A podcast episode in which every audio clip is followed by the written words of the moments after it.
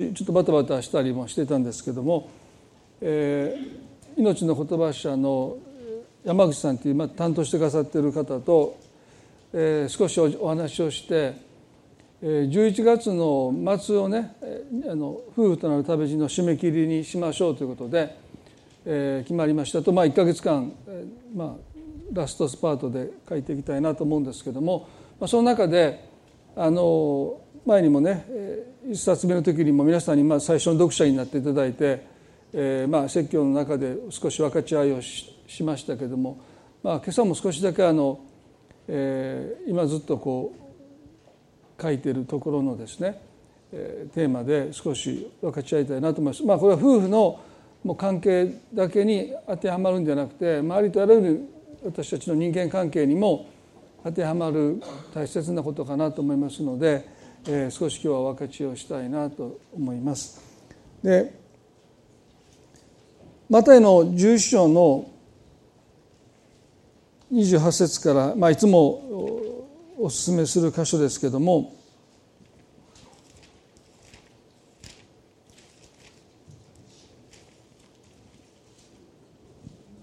11の28から30ですね。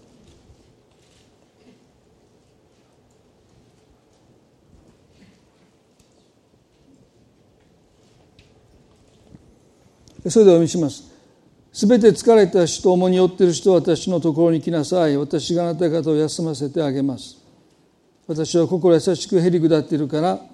あなた方も私の首きを折って私から学びなさい。そうすれば魂に安らぎが来ます。私の首きを追いやすく私の荷は軽いからです。まあこの全て疲れた人重に負っている人というのは人生のさまざまな問題や苦しみを抱えているという人を指しているだけでなくて、えー、この重荷っていうのは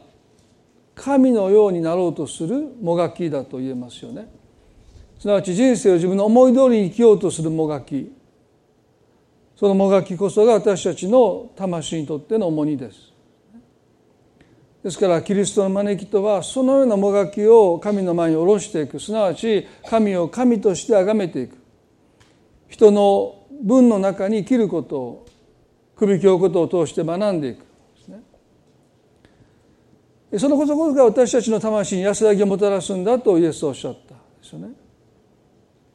ですからそれはまさにあのアダムとエバが神に反逆したあの営みを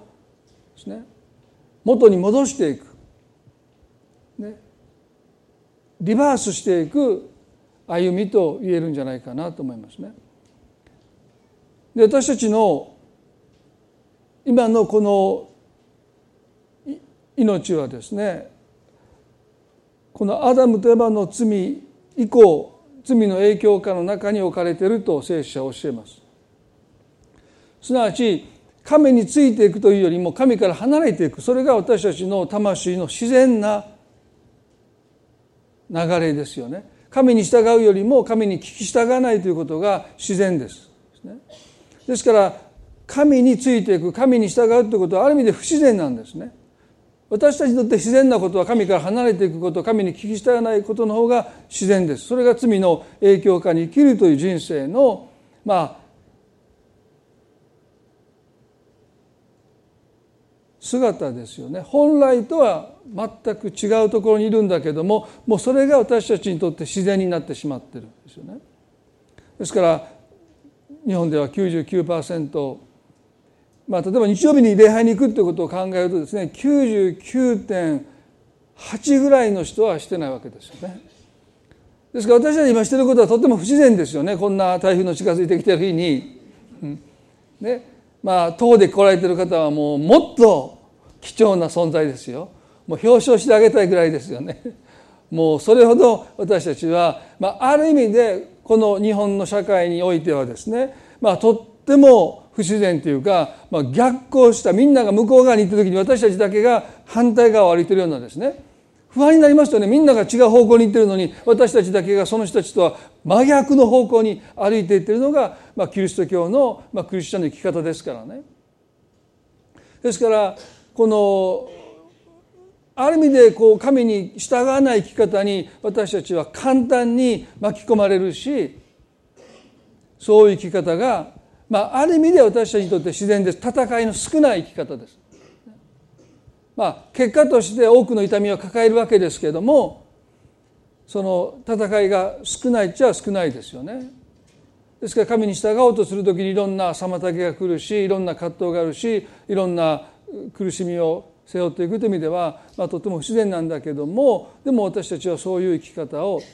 もう一度身につけていくということはとっても大切ですよね。漱石の3章の16から19までに神に聞き従わなかった罪に対する裁きが宣告されましたでこのことで私たちはとっても深く関係しているということですよね。まあ私たちの生まれるはるかもはるか前のことですからもう全くそんなことを私は知りませんという方が大半なんですけどでも切っても切れないという罪の影響罪の力の中に私たちが置かれているということはですねこの宣告と私たちの人生は無縁じゃないですよね。漱石の3章の16で女にはこうおせられた私はあなたのうめきうめきと苦しみを大いにいます。あなたは苦しんで子を産まなければならない。しかもあなたは夫を恋したが彼はあなたを支配することになる。またアダムにおせられたあなたが妻の声に聞き従い食べてはならないと私が命じておいた木から食べたので土地はあなたの上に呪われてしまった。あなたは一生の一生苦しんで職を得なければならない。土地はあなたのために茨とアザミとを生えさせあなたは野の草を食べなければならないあなたは顔に汗を流して糧を得ついにあなたは土に帰るあなたはそこから取られたのだからあなたは塵だから塵に帰らなければならないここで神様はアダムとエバにそれぞれ異なった裁きの宣告をなさったわけですけど、まあ、でも根っこではつながってるんですね。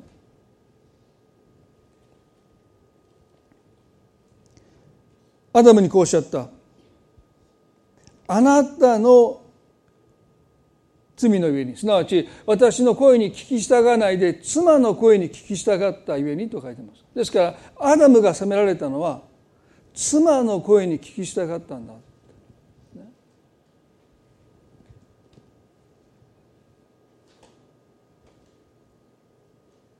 このことはとっても多くのことを私たちに示唆を与えますよね。神の声ではなくて妻の声に聞きしたかった皆さん、まあ、ここでご主人の方おられると思いますけども皆さんの中でねどれだけ多くの方が妻の声に聞き従って生きてこられて生きておられるのかですね、まあ、聞き従わないと大変でしょ。だからまあ聞き従うということがですねそんなに悪いのかってね。でもそもそも現在は神の声ではなくて妻の声に聞きしたかったからだって責められたんですね。ということは多くの人ってねとそんなに不自然じゃないことが罪として責められてるということはですね逆に神の声に聞き従うことの方が自然じゃないですよね。妻の声に聞き従っていることの方がまあ自然の営みといえば営みかもしれませんね。ですからアダムに対する責めっていうのは何かひどいことをしたわけじゃないですね。不道徳なことをしたわけでもない。でも私の声に従わないで妻の声に従ったんだということをおっしゃってその裁きとして土地が呪われるとおっしゃったんですね。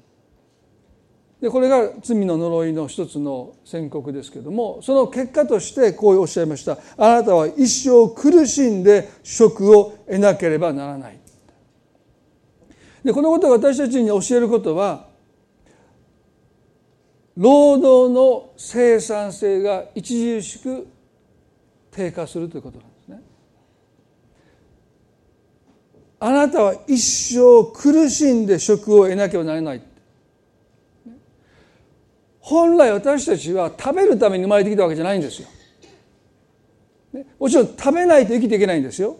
でもそもそも神が命を与えてくださったのは食べるためじゃないですね。そういう人もいるかも分かりませんね。もう食べるのがもう生きがいだってね。まあ確かにそれは食べることは楽しいですよ、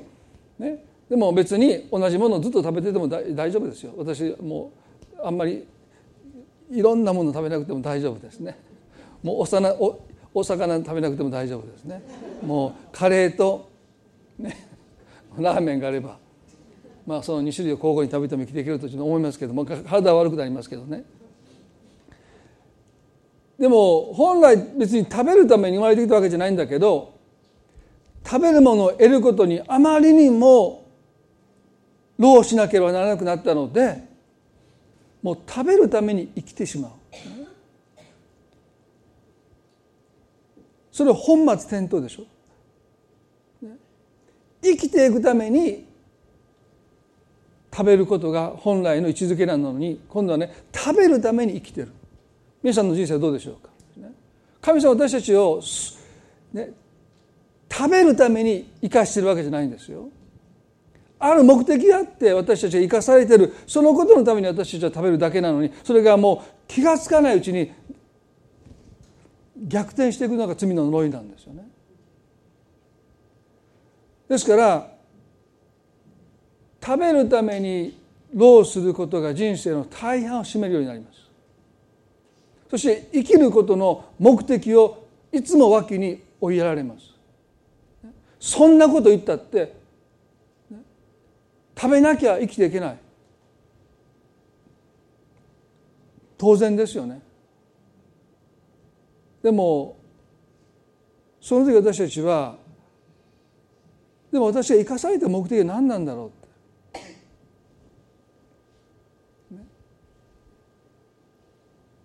その目的があってこそ私たちは食べることを神にあってしていくべきなのに、生きる目的をもう私たちは問うこともしない。生きていくためには食べないといけないと言ってそのために私たちは人生の多くを仕事で費やしていってしまうということすなわち生きる目的がないがしろにされて食べることが目的になっていく生きていくことが目的になっていくということがこの裁きの宣告ですよね。ですからそこには虚しさというものが忍び込んでくるわけですよね。何のためにこんなに苦労しているのか生きる目的を見失った人の虚しさの根源がそこにありますよね。ここでは妻に対しては神様はこうおっしゃいました。ごめんなさい。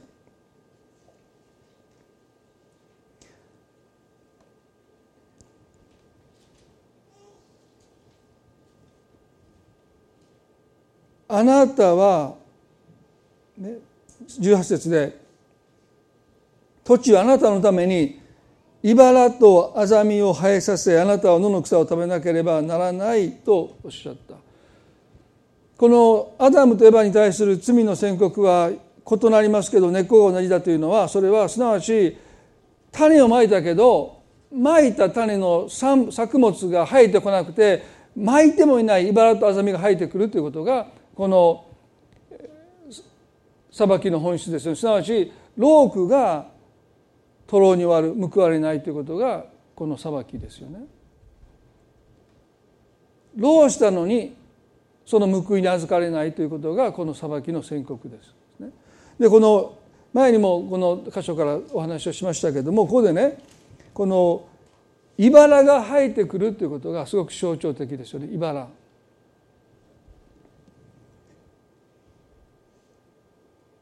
聖書において茨とは呪いの象徴です。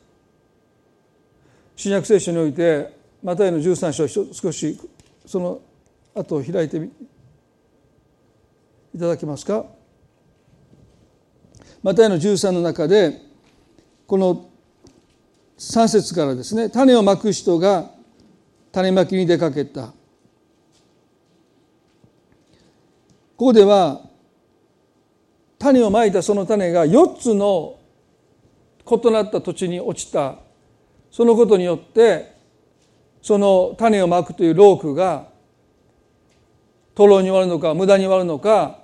あるいは報われるのかその鍵は土地です。種をまいた人のロークももちろん必要ですけれどもでもそれよりも大切なことはどの地にその種がまかれたのかということですよね。4つの土地で最初が道端です。何て書いてるでしょうか。空の鳥が来てそれを食べてしまった。その次はね土の薄い岩地です。芽を出したんだけども根がないために枯れてしまった。7節ですね。また別の種は茨の中に落ちたが茨が伸びて塞いでしまった。最後には良い地に落ちたものはあるものは100倍あるものは60倍あるものは30倍の実を結んだ耳のあるものは聞きなさいと私たちが聞かないといけないことは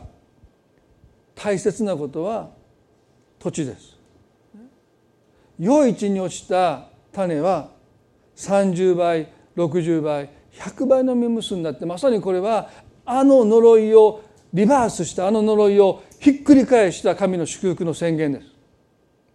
アダムに対して神が裁きを宣告なさったその裁きをキリストがひっくり返してくださってなんとまいたもののねふさわしい実を結んだじゃなくて30倍60倍あるいは100倍の実を結ぶんだとおっしゃった、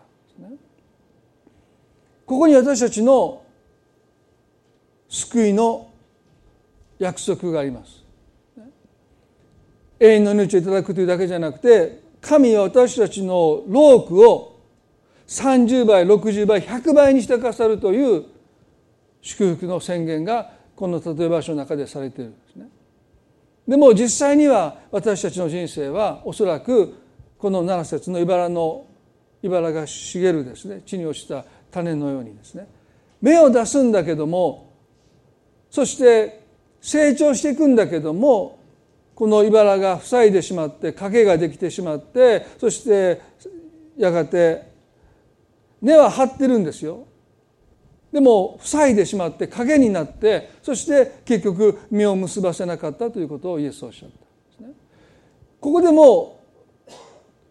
鳥が持って行ってしまうとローする前に持っていかれたので別にロークがトロに割るということじゃなくてですねせっかく芽を出したのに実を結ばなかった私たちの人生にはそういう苦しみが数えきれなくなるんじゃないでしょうかせっかく努力がようやく芽を出して実らせようとしたその瞬間その手前でいろんなことに私たちの人生が狂わされて結局実を結ばないということが私たちの人生の中でも周りの人たちの人生の中でもたくさん起こってるなと思うんですね。でそれはああなんかアンラッキーだっていうだけじゃなくてやっぱりそこには罪の影響というものが色濃く現れてるんじゃないか鳥が持って行ってしまえばねまだその方がいいですよ労する前にもうその機会が失われたらまあ割り切りもできますけどせっかく芽が出たのに。さあこれからだという時に茨が塞いでしまう。なんであんな決断をしてしまったのかわからない選択をしてしまったり。どこからともなくですね邪魔が入ってそれを潰されてしまったり、まあ、嫉妬されてもう本当にひどい目にあったりとかですね。まあさまざまな理不尽なことでその目が積まれるということを私たちは人生で経験します。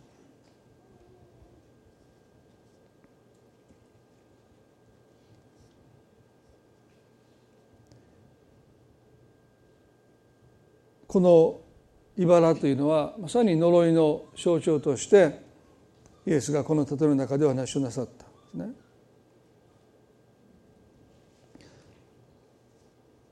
でこの「あなたは一生苦しんで職を得なければならない」というこの宣告はただ私たちの労働というものがなかなか目を結ばない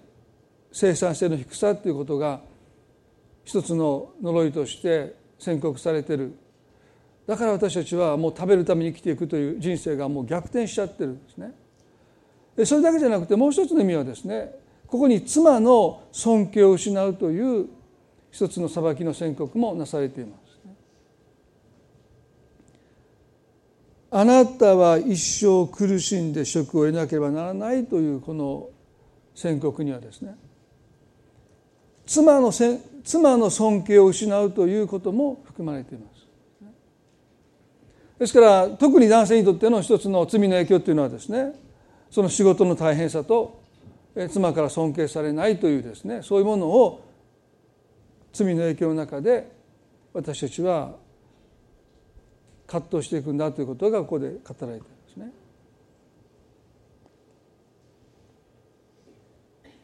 まあ結婚のカウンセリングをしていて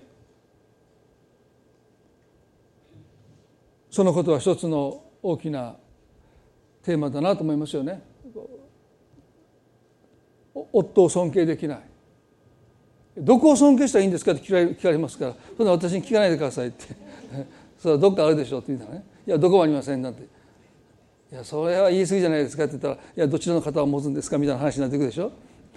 やどっかあるでしょうって。いやどこもありません。いや僕から見たらあるけどなって言ったら怒られるんですね。で皆さんね結構大変ですよね。妻から尊敬されるってね。でもそれはもうこの宣告の中に含まれているということはまあ、皆さんが悪いわけじゃないんですね、まあ、悪い面もありますけど、ね、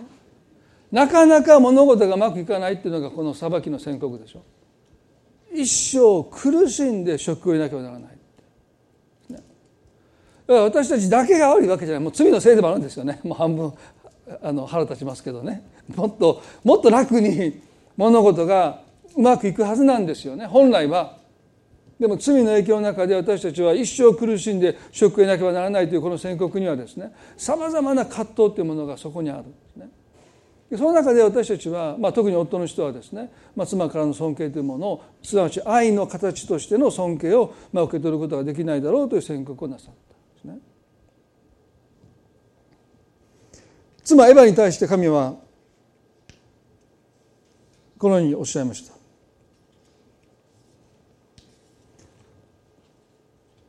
あなたは創世記の3章の16節で「私はあなたのうめきと苦しみを大いにます」「あなたは苦しんでこう産まなきゃならない」男性に対してはね苦しんで食えなきゃならないってことに対して女性に対しては苦しんでこう産まなきゃならないとおっしゃった。ここにも一つの対象がなされてますよね。まあ、この古代の考え方においてね男性は食を提供することで尊敬へ女性は子を産むことによって夫の愛を獲得するという一つのそういう考え方の中でこのことが語られているわけですからまあある意味ではですね夫は夫で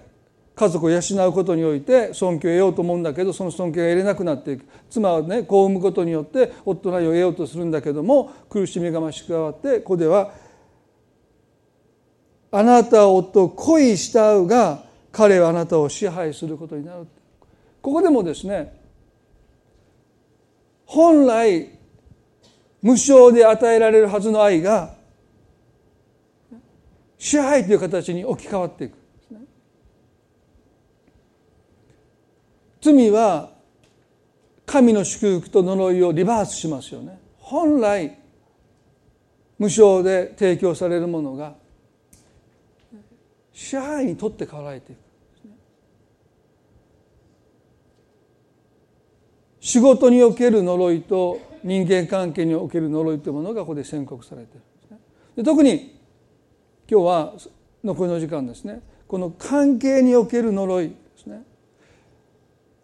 妻夫を恋したが夫は妻を支配するというですね。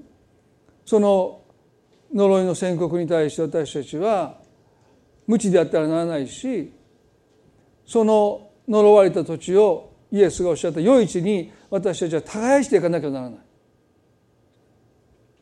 い。そのことを私たちが全くしないでただ種をまき続けるだけならばそのロークは報われないですよね。土地が呪われたんですか？その土地をどうやって良い土地に私たちが耕していけるのか。クリスチャンとして私たちが取り組んでいくことはがむしゃらにさらに種をたくさんまいていくんじゃなくてその呪われた土地が神の祝福の土地にすなわち聖書の中にはそういう一つの、ね、象徴がありますよね。あのエジプトの地から約束の地に彼らを導いていかれたのもそういうことですよね。エジプトの地にいる限りその地にいる限り彼らの労苦は報われません。全部搾取されます。働けど働けど彼らは何も所有できないのがエジプトの地にいる彼らのその先祖たちを神はモーセを通して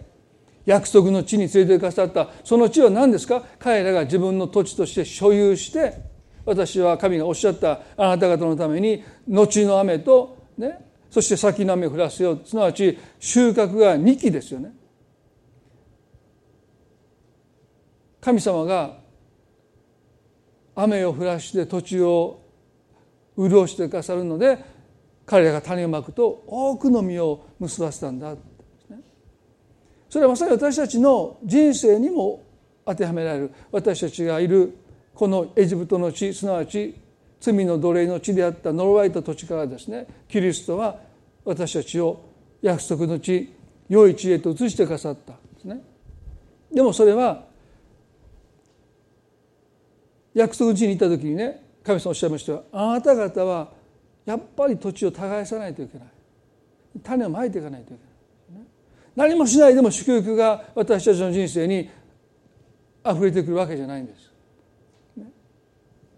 土地を耕していくということ呪われた土地を良い土地に耕していくということに私たちは骨を折っていくべきなんですよね。種をたくさんまき続けることはあんまり意味がありません。どのような土地に私たちが今置かれているのか、良い土地なのか。まだ茨が生い茂っているのか。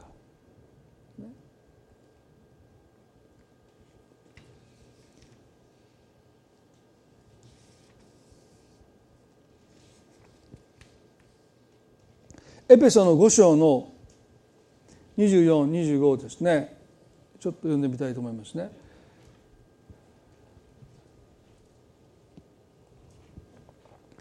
この罪の裁きにおいて仕事と関係が報われないというですね。この宣告の中で特に関係において支配という言葉が出てきました。それまで聖書の中で創世記の一章の一節から支配という言葉が出てこないんですよね。罪が入ったことによって支配関係というものが生まれた。もともとそういうものはなかったんです神様との関係もそうですよね。でも罪が入ったことによって罪の力は支配の力ですからだから聖書は私たちに罪の奴隷だと言うんですよね。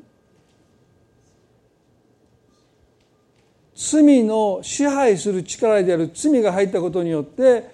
人間関係に支配関係がもたらされた。その結果としてね。従順ということが本来の持っていた意図を失って非常に歪められてしまったというのが今日私たちが経験するありとあらゆる痛みと苦しみの根っこにある問題です。すなわち従順というですね本来神の意図された意図とは全く異なった形で従順というものを多くの人は理解してしまう。ですからもう一度私たちが神の祝福に立ち返っていくためにはこの従順ということの意味を聖書の定義聖書の意図するところに応じてもう一度理解し直していくことが必要ですね。神様に従う従順も多くの場合従属的なものになってしまった。ねいやいや神に従わないといけないというふうになんとなく本来の従順というものが意味を失ってもう神様に従わないといけない私にはノーという選択肢もないってそうしないと神は私を罰せられなんだそんなふうに思ってるクリスチャン少なくないと思いますよ。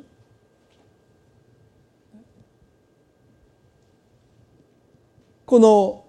エペソの5章の2425に変わりますね。教会がキリストに従うように妻も全てのことにおいて夫に従うべきですでこの箇所が最も歪んだ形で解釈されてしまっているなと思いますね。教会がキリストに従うように妻も全てのことにおいて夫に従うべきです。夫たちをキリストが教会愛し教会のためにご自身を捧げられたようにあなた方も自分の妻を愛しなさいとあります。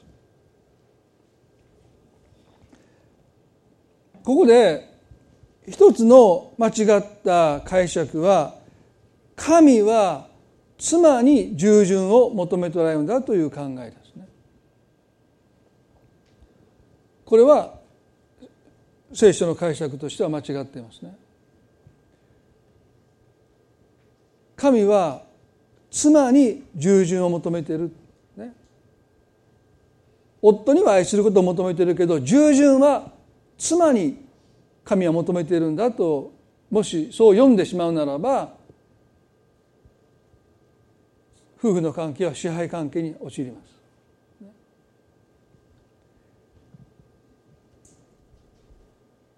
どちらかが従順を求められてどちらかが従順を求められない関係は聖書が意図するところの関係でありません。聖書はね互いに従いなさいとも書いてますね。ですから聖書が意図した従順とは片方だけに求められるようなものではありません。すなわち妻にだけ従順が求められて夫に求められないというものではない。夫も妻に従順になりなさいと聖書を教える。互いに従順でありなさい。従いなさいと教えてますね。ただその従うということの最も顕著な表れとして妻には尊敬という意味での従う。夫には愛するということを通して従っていく。でもベースは従うということにおいては対等です。ただどのような方法で夫は妻に妻は夫に従うのか。妻は夫を尊敬するということを通して従う。妻夫は妻を愛するということを通して従っていくんだという。だから従うということにおいては全く対等なんだということですね。それは教会とキリストの関係においても同じです。教会だけがキリストに従うだけじゃない。キリストも愛することを通して教会に従ってくださってるんです。そして教会もキリストを敬うことを通してキリストを礼拝することを通してキリストに従ってるんだ。でも根っこでつながってるのは互いに従うという関係です。これが聖書におけるところの一心同体となっていく関係の姿です。だからそこにはある意味で上下の関係はないんです。上下になっちゃうと一心同体にならないんですね。そういう対等な関係。三位一体の神がその典型です。父がいて御子がいて精霊がいるんだけどもでもその関係は上下じゃないですよ。もちろんイエスは私は父に従ったと言いますけどでもそこに父がいてその下に御子がいると考えるのはそれは異端なんですね。三位一体の考えじゃないんですね。確かに父なる神がいて子なるイエスがいて精霊なる神がいるんだからどうしたって上下のように思うんだけどそこには上下の関係は全全く存在しない。この三位一体なる神は従うことにおいて対等です。ですから御子イエスが父に従うように父も御子に従うんです。それが三位一体なる神様のあるべき姿でしょ。いや父が上で御子がその下で精霊がその下だっていうともはやそれは三位一体なる神の本来の概念ではありません。夫が上で妻が下なんだというのも本来の聖書の概念ではないんですね。従うことにおいて夫も妻も対等です。ただ妻は夫を敬うということで従う夫は妻を愛するということで妻に従っていくんだそのことを私たちはまずここに止めないといけないですよね。そこが歪んできた時にあの妻は夫を恋したが彼はあなたを支配するという関係に私たちは簡単にそっちの方が自然なので簡単に前に戻っていってしまう。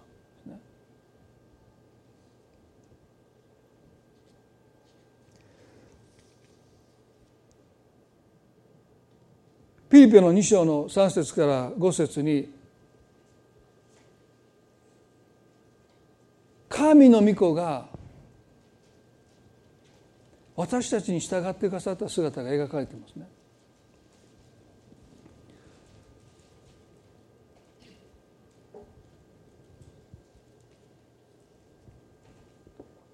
教会がキリストに従うだけじゃなくてキリストが教会に従ってくださったということはどういうことなのかこのピリピの2章の3節で何事でも自己中心や教育からすることなくへり下って互いに人を自分よりも優れたものと思いなさい。自分のことだけでなく他の人のことも顧みなさい。あなた方の間ではそのような心がめていなさい。それはキリストイエスのうちにも見られるものですとおっしゃったんですね。すなわちキリストの心構えとはへり下った心ですよね。すなわち人を自分よりも優れたものとみなされる。それはご自身がへり下ることによって人を自分よりも優れたものと見てくださるというその心構えだと聖書を教えます。もしキリストが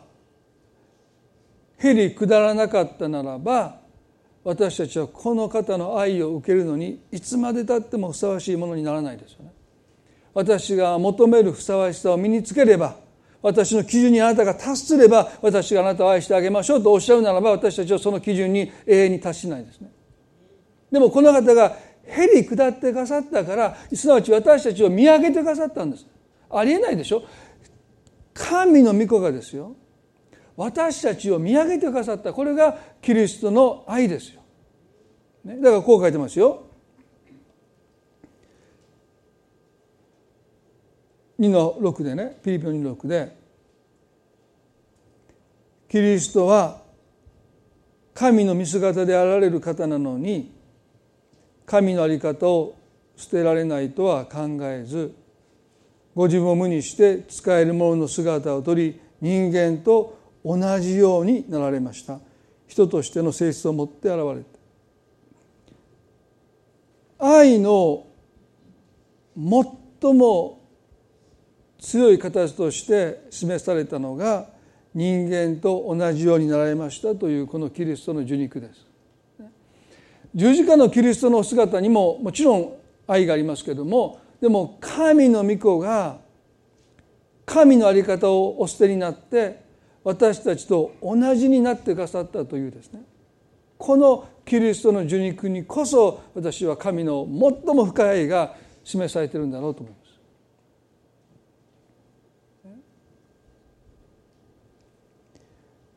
人間と同じようになられました。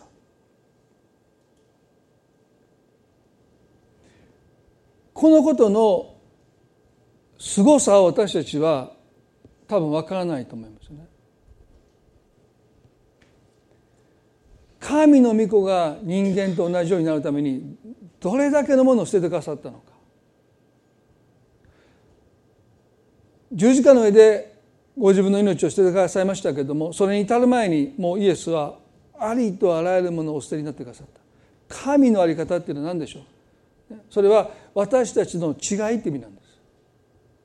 神が神であるがゆえの神の在り方っていうのはまさに私たちとの違いのことを神の在り方と言っていいと思うんですよね。多くの私たちは自分は人と違うということを際立たせようとして自分を持ち上げて人を下げます。支配関係そういう関係です。その差を際立たせていくということがその人を支配していくためにどうしても必要だからですよね。まあ、それは夫婦の関係でもですよね本来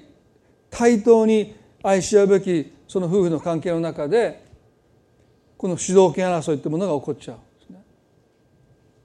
自分を高めて相手を下げようとしてしまう。自分の方が正しいって。自分の方が間違ってないって。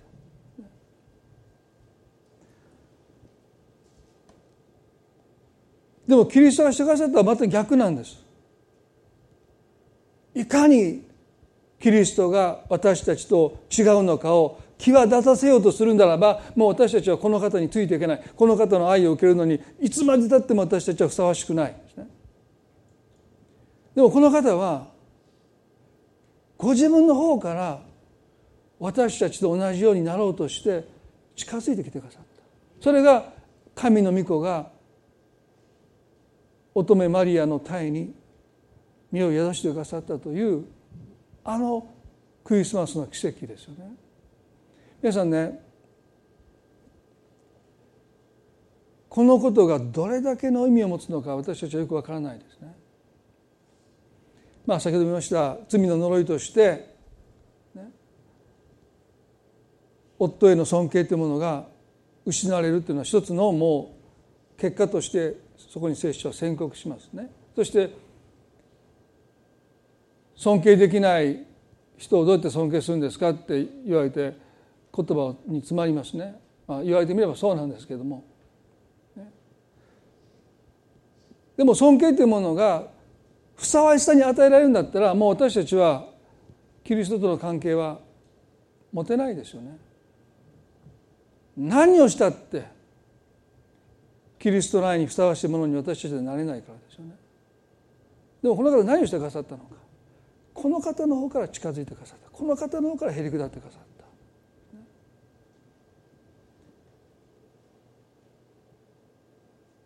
今宗教改革があって500年目の節目でもう一度ルターが注目されてますけどもね彼の著書の中で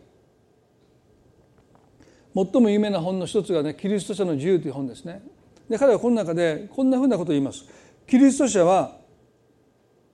あらゆるものの中で最も自由な存在だ。何者にも支配されない自由な存在であると言いました。しかし同時にキリスト者はあらゆるものの中で最も義務を負っているものであって全てのものに従属しているんだっていうんです。矛盾する二つのことを彼は語りました。クリスチャンはあらゆるものの中で最も自由です。何にも支配されない。それはキリストが与えてくださった内なる自由のことを意味します。鎖につながれていようと牢獄に捕らえられていようと私たちの心はキリストのものであって私たちの心はいかなるものに対しても従属しない。自由なんだということですね。でも同時に愛することにおいてキリスト者は自ら進んで制約を受け入れていくんだってですね。キリストの救いの上に私たちには内なる自由が与えられました。死の恐怖からも解放されて死が私たちをいくら脅したって私たちはそれに屈しない自由が与えられてます。ね、ですから私たち人の顔色を見てその人によって人生を支配されることに対して断固してノーと言わないといけないでしょうね。それはキリストが私たちを自由にしてくださったからだって。罪に対して私たちは自由が与えられている罪の誘惑に負ける時がありますよ罪の力に私たちが勝てないと思う時があるけど知らないかもわからないけどでもイエスは私たちを罪の奴隷から解放してくださったので私たちは、ね、罪を犯したくないけど犯さないといけないという束縛の中にいないんです。罪を犯すのは私たちが自分で犯すことを決めてるから犯すんであってですね私には選択の違いありませんというその不自由さもありません。私たちは罪の奴隷からも解放されたので私たちはありとあらゆる罪に対してノーと言える自由を持っています。それを行使するかしないかは別ですよ。でもその自由ももう私たちは与えられているんです。死に対して罪に対してそして人に対して私たちはノーと言えるんですね。内なる自由をいただいてるんですね。で反面ですよね。でも愛するがゆえに私たちはこの内なる自由は手放さないけどそれ以外の自由は進んで手放して制約の中に身を置くことができるんだですね。ですからパウロという人はね第一コリントの9章の1920でこう言いました。私は誰に対しても自由ですがより多くの人を獲得するために全ての人の奴隷となりましたって言うんですよ。第一コリントの9の19で、私は誰に対しても自由ですがより多くの人を獲得すなわちより多くの人を愛するために全ての人の奴隷となりました。これがキリスト者の最も成熟した告白ですね。私には内なる自由がいただいているので私は外なる不自由を喜んで受け入れましょう。皆さんねあの御子イエスが神の在り方をしてくださったっていうのはね全くもって内側も外側も神は自由でした。何者にもとらわれない、でもキリストが捨てた神の在り方とは内なる自由じゃなくて外なる自由を全部捨ててくださったという意味なんですね。ですからこの方は神の御子すなわちこの天と地を創造された神なのに乙女マリアの体の中に宿ってくださった。皆さん考えられないですよ。私たちが宿ったやつとは別なんです。私たちは最初からもうねそこからスタートですから。皆さん今10ヶ月間母の体にいる時にね窮屈だったって思われる方おられますか？いるはずないですよね。もうあの10ヶ月間はもう窮屈だったってそんなありえないですよ何にも覚えてないですよね。今回私ね椎間ヘルニアになって一番嫌だったのは、まあ、もちろん痛みも嫌なんですけど MRI の検査ねすごい言いましたよね。まあ20分間じっとしてるだけでももう痛くて痛くてもう叫んでました。声出さないでね。でもねもう一つ嫌だったのがあの兵所あの狭さ。僕ね25年前受けた時にもっと広かったような気がしたんですけど入ったらもうピチピチじゃないですかね。もうここですよ。で、ね、自分で思ったんです。これパニックになる瞬間かなと思うんです兵兵所恐怖症ではないと思いますけどでもね出してくださいって言いそうになる自分が何となく想像がついてね。パニックにならないようにパニックにならないように。だってもうギリギリですよね。そのその中でウィーンウィーンってあの機械音がしてね。20分間動かないでいたらいなんかねもうパニックになりませんでしたけどあ兵所恐怖症ってパニックになるというのはすごく分かりました。ね、で20分間経って外に出た時にもう天井が開けてね10だって言うけど腰が痛いから動けなかったんですけど 手だけ10にしましたけどね10だって本当は起き上がりたかったんですけど起きれなかったんですけどね。そのこと一つとふと思ったんですね。20分間 MRI の機械の中にいるだけでも苦痛ですよね。不自由ですよね。動いたらダメだって言われたからじっとしてるんですよね。20分ですよ。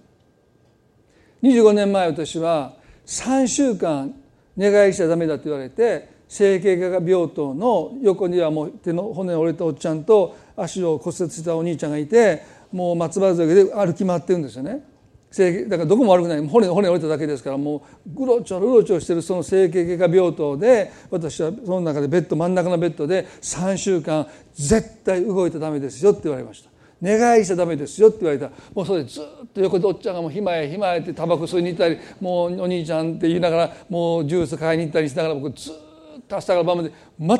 く動かない。1週間経った時にねもう叫び出したくなりました。もうおっちゃんどっか行ってくれってみたいなね。もう動けないっていうことがもうこんなにも辛いのかと思ってね。もうもう死にそうな思いしました。で今回もそうですよね、まあ、今回家でしたからまあちょっと一瞬立ち上がってコーヒー作るのに 10, 往復ぐらいしてね。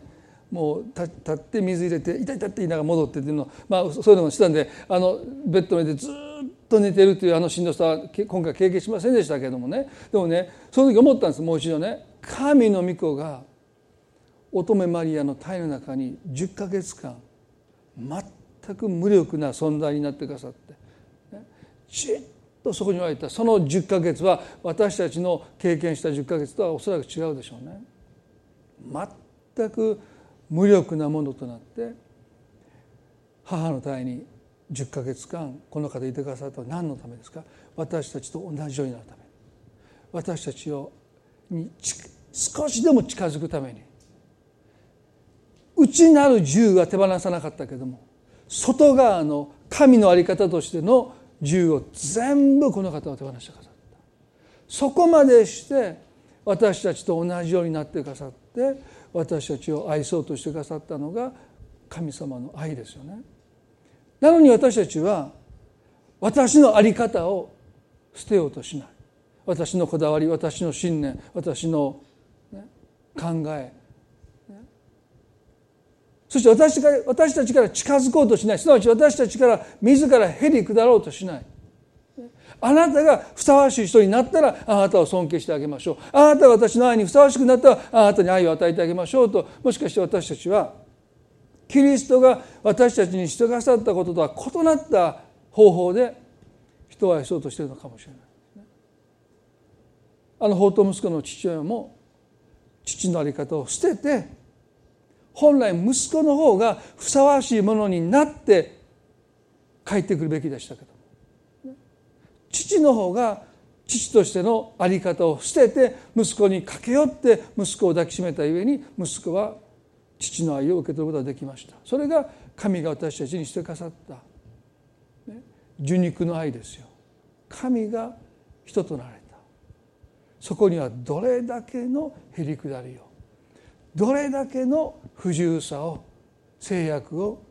愛するがゆえに引き受けてくださったのか。それはもう私たちの想像を絶します。考えられないほどの制約を私たちを愛するがゆえに私たちと同じようになるがためにこの方が引き受けてくださったそれは支配とは全く逆のへりくだるという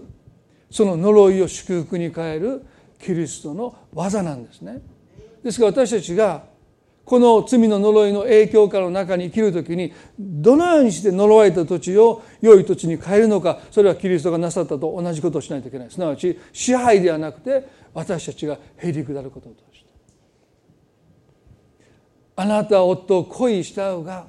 その弱みにつけ込んで支配するんじゃなくてその弱さを私たちは使える機会として用いていくんです。それがリバースに呪いを祝福に変えていくという愛の技ですよね。もし私たちがそのことをしてしないならば私たちはせっかく救われたのにもかかわらず私たちは呪われた土地になお種をまき続けることになるんじゃないかな。その地に桑を入れてその地を耕すためにはキリストがしてくださったと同じことを私たちはその人生の中でしていかなきゃならない。支配ではなくてへりくだりで、向こうがふさわしいものになるように私たちが愛を出し惜しみするんじゃなくて私たちの方が愛する人に近づいていく。そのための制約を喜んで引き受けていく。それは妥協ではありません、ね、イエスは妥協なさらなかった、ね、パウロも妥協したわけじゃない。彼はこういう意味ですよ。もう一度その先ほどの箇所。第一コリントの9のね。1920で私は誰に対しても自由ですがより多くの人を獲得するため全ての人の奴隷となりました。ユダヤ人にはユダヤ人のようになりました。それはユダヤ人を獲得するためです。立法の下にある人々には私自身は立法の下にはいませんが立法の下にあるもののようになりました。それは立法の下にある人を獲得するためです。って言いましたね。立法の下にある人はありとあらゆる窮屈なルールのもとに来てます。でパウロはもうそんな窮屈なルールに従ってきなくったってイエス・キリストが私たちの罪の願いとなって十字架に死んで死んでくださったその方を信じる信仰によっても救われるんだということを知っていながら彼らにそのことを要求する前に自らがその窮屈な生き方の中に入っていきます。こんなことをしたって救われないって。でもいえパウロはそれを蔑まなかったんで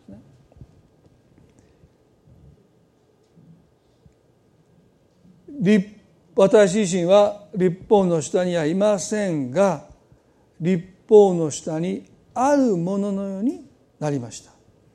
それは立法の下にある人々を獲得するため。皆さんどうでしょうか？私たちはこのへりくだる愛の中に生きるものとして高ぶりと支配欲と戦ってきているでしょうか？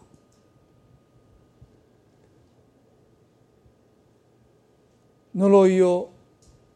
良い土地に耕すのには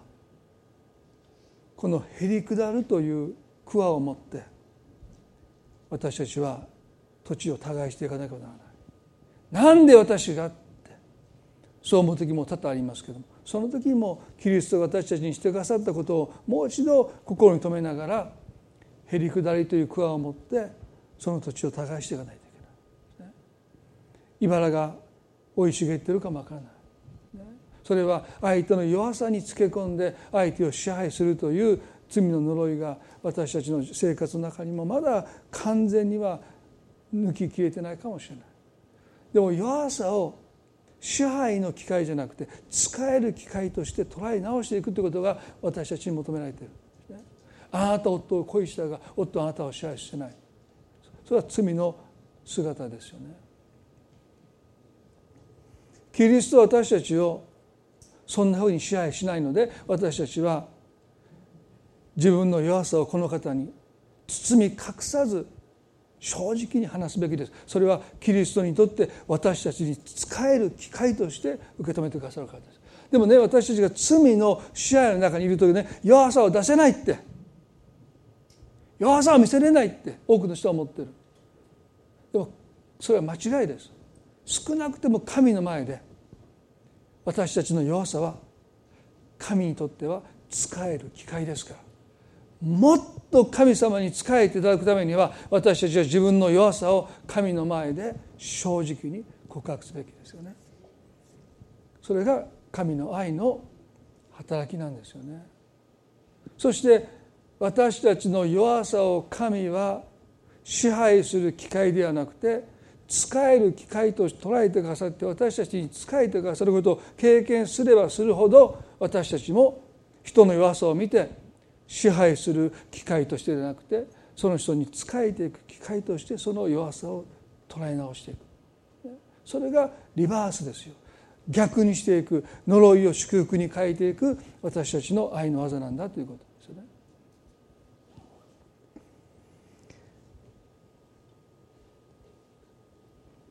まあまだまだお話ししたいことはありますけれども今日ここで終わりたいと思いますね。どうぞ少し目を閉じていただいて。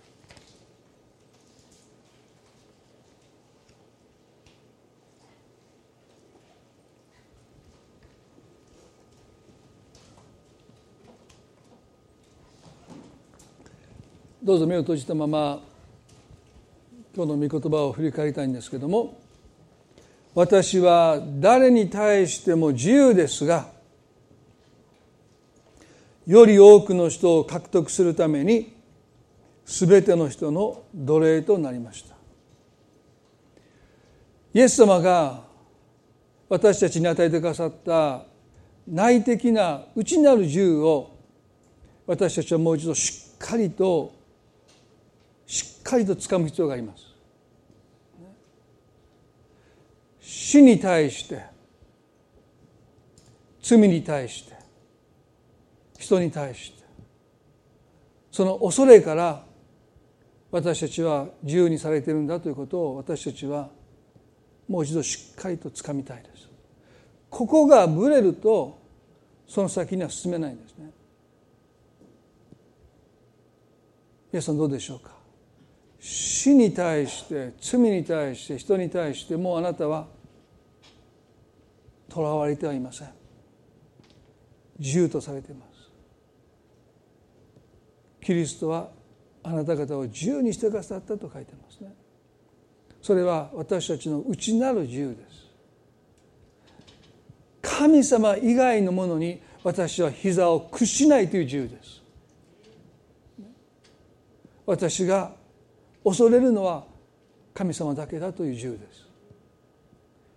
人は私何ができようできようかという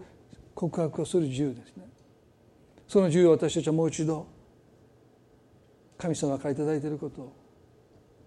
もう一度覚えてそれをしっかりつかみながら愛するがゆえに私は内なる自由以外のありとあらゆる自由を手放す覚悟ができています。その不自由を制約を受け入れる覚悟が私たちに求められている。キリストはあなたを愛するために神の在り方をお捨てになった。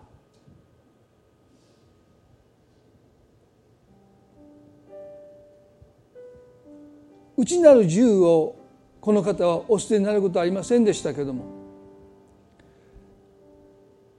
考えられないほどの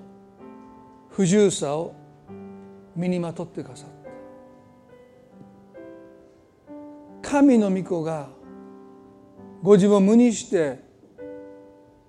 母マリアの体の中に宿られたんです。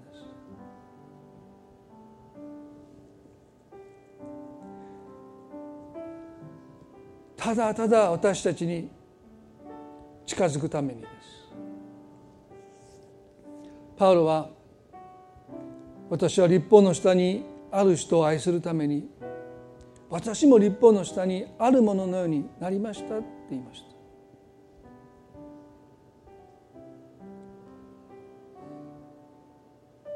た。愛するために私の方から壁を乗り越えていきます。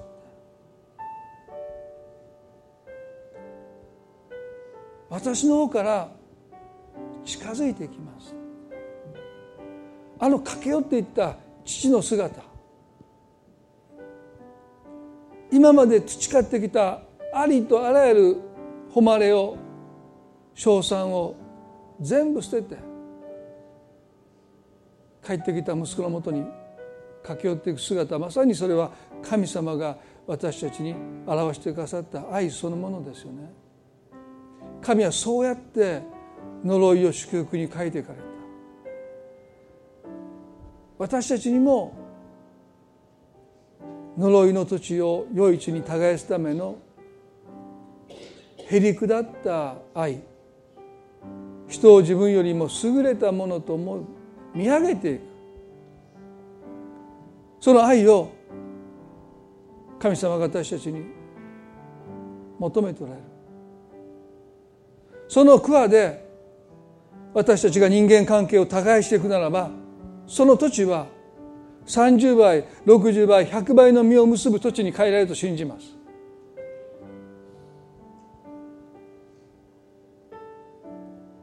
あなたの努力が報われるどころかその努力が30倍60倍100倍になって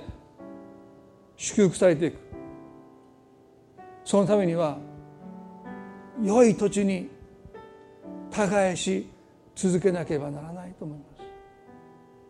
す。支配じゃなくてへりくだりで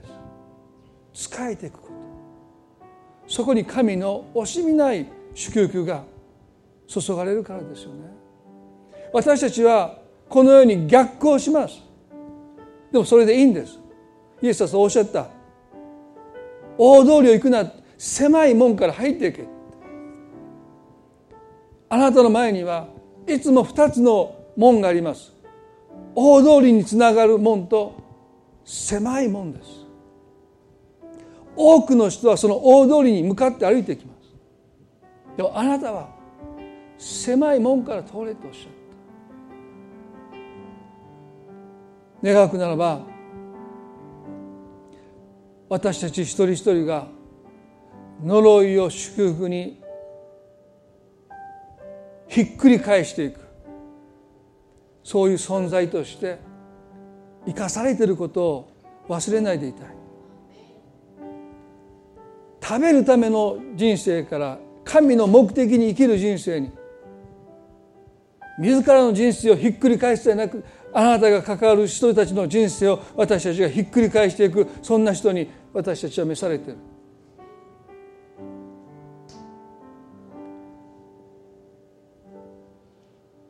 どうぞ。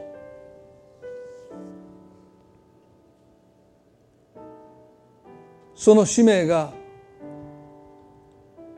私たち一人一人に与えられていることをもう一度しっかり受け止めたいと思います。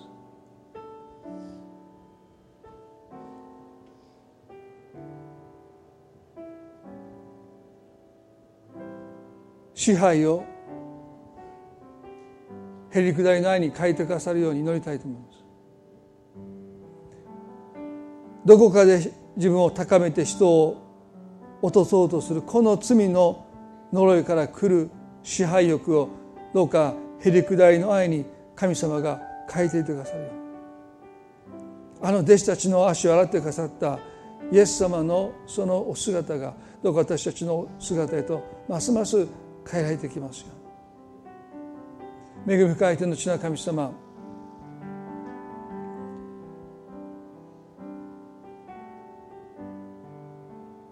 神への不従順によって罪の呪いがもたらされました。それは仕事における職を得る苦しみと子を産む苦しみ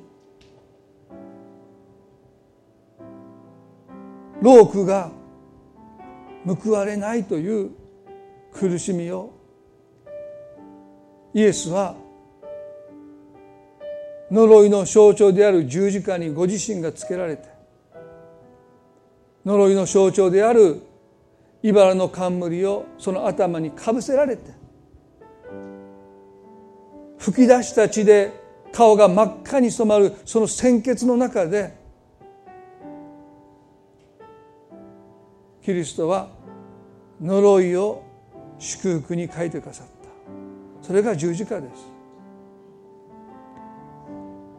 す。しかし私たちには耕していかないといけない。責務があります。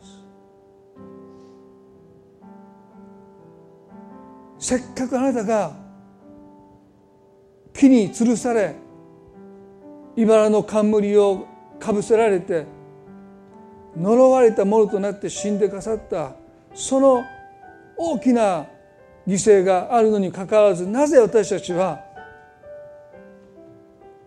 罪の呪いにのっとって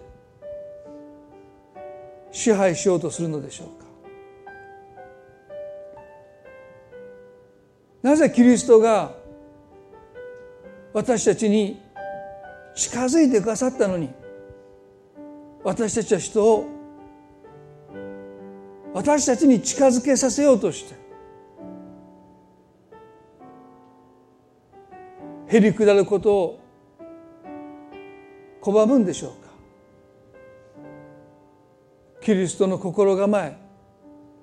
あなたのような心を私たちが持たなければやがて余市は茨が生い茂る地に変わっていってしまう。あの約束の地も荒れ果てた地になっていってしまう。今日神様私たちの目を開いてくださってこの土地をへりくだった愛という桑を持って耕し続けることができますように。人の弱さを支配する機会ではなくて使える機会としてどうか用いさせてください。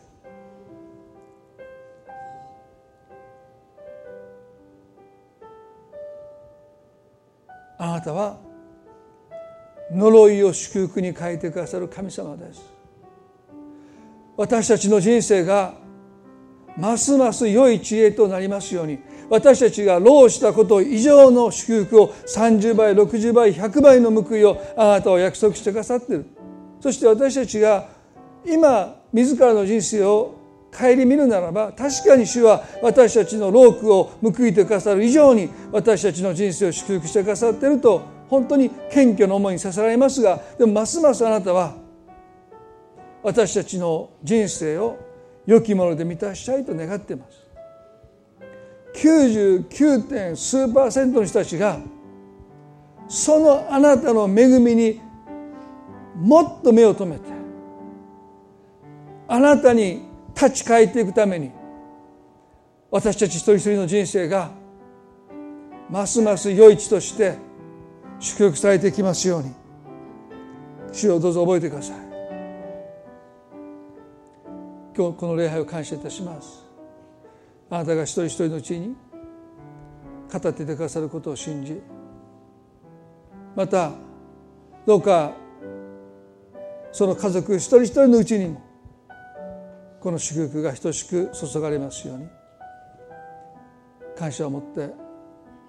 愛する主イエスキリストの皆によってこの祈りを見舞いにお下げいたします。それではどうぞ皆さん立ち上がっていただいて共に賛美を捧げたいと思います。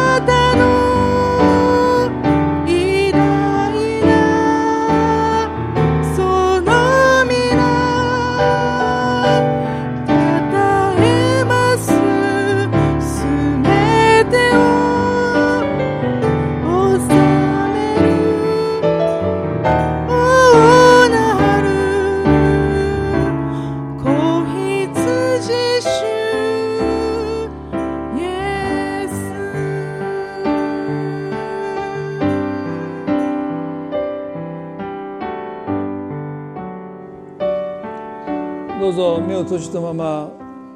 最後に一言祈りたいと思います。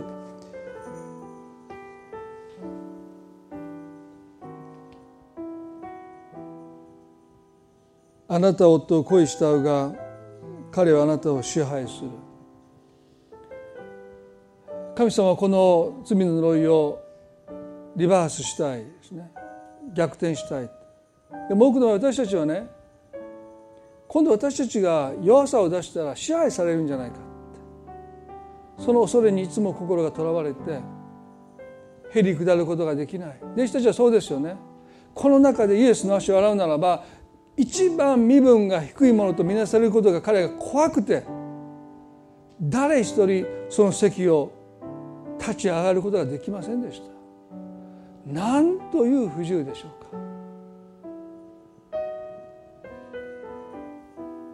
本当の不自由さとは心の問題です。でもイエスはあの席でさっと立ち上がられた。何という自由でしょうか。たとえこの中で死である私が一番身分が低いとみなされることに対してこの方は何にも恐れてない。そして弟子たちの足を洗っていかれました。弟子たちは生涯その姿を忘れることはなかったでしょう。彼らの人生を生涯にわたって影響を与えたのは奇跡ではない。この自分の足を洗ってくださるイエス様のお姿です。それが弟子たちを書いてきました。私たちはへり下る時に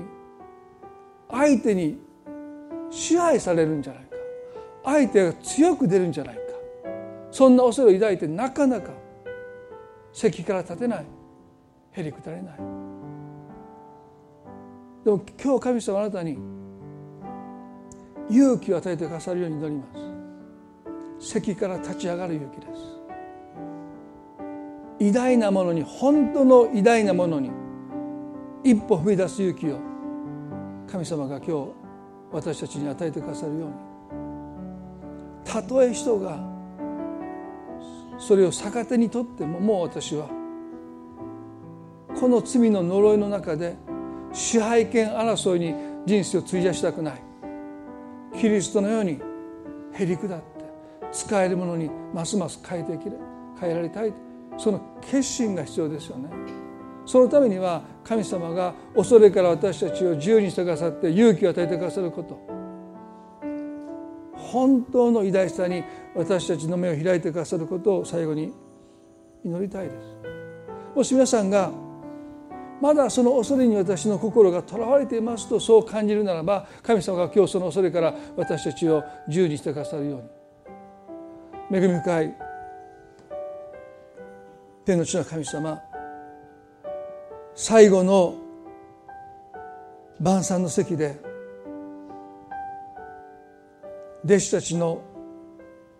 誰一人として席から立ち上がることができませんでした。誰一人としてイエス様の足を洗うことができませんでした。弟子たちの中で一番身分が低いとみなされることを恐れたからです。私たちがへり下ることを最も妨げるのは恐れです。だから強がってだから対等にいや上に立とうとして私たちは人を押しのけたり自分の意見を正しさを強く主張したりしますけども本当の偉大さはキリストの中に見出せる心の自由を持って私は全ての人に自由だけども進んで泥になっていくとパウロが言ったあの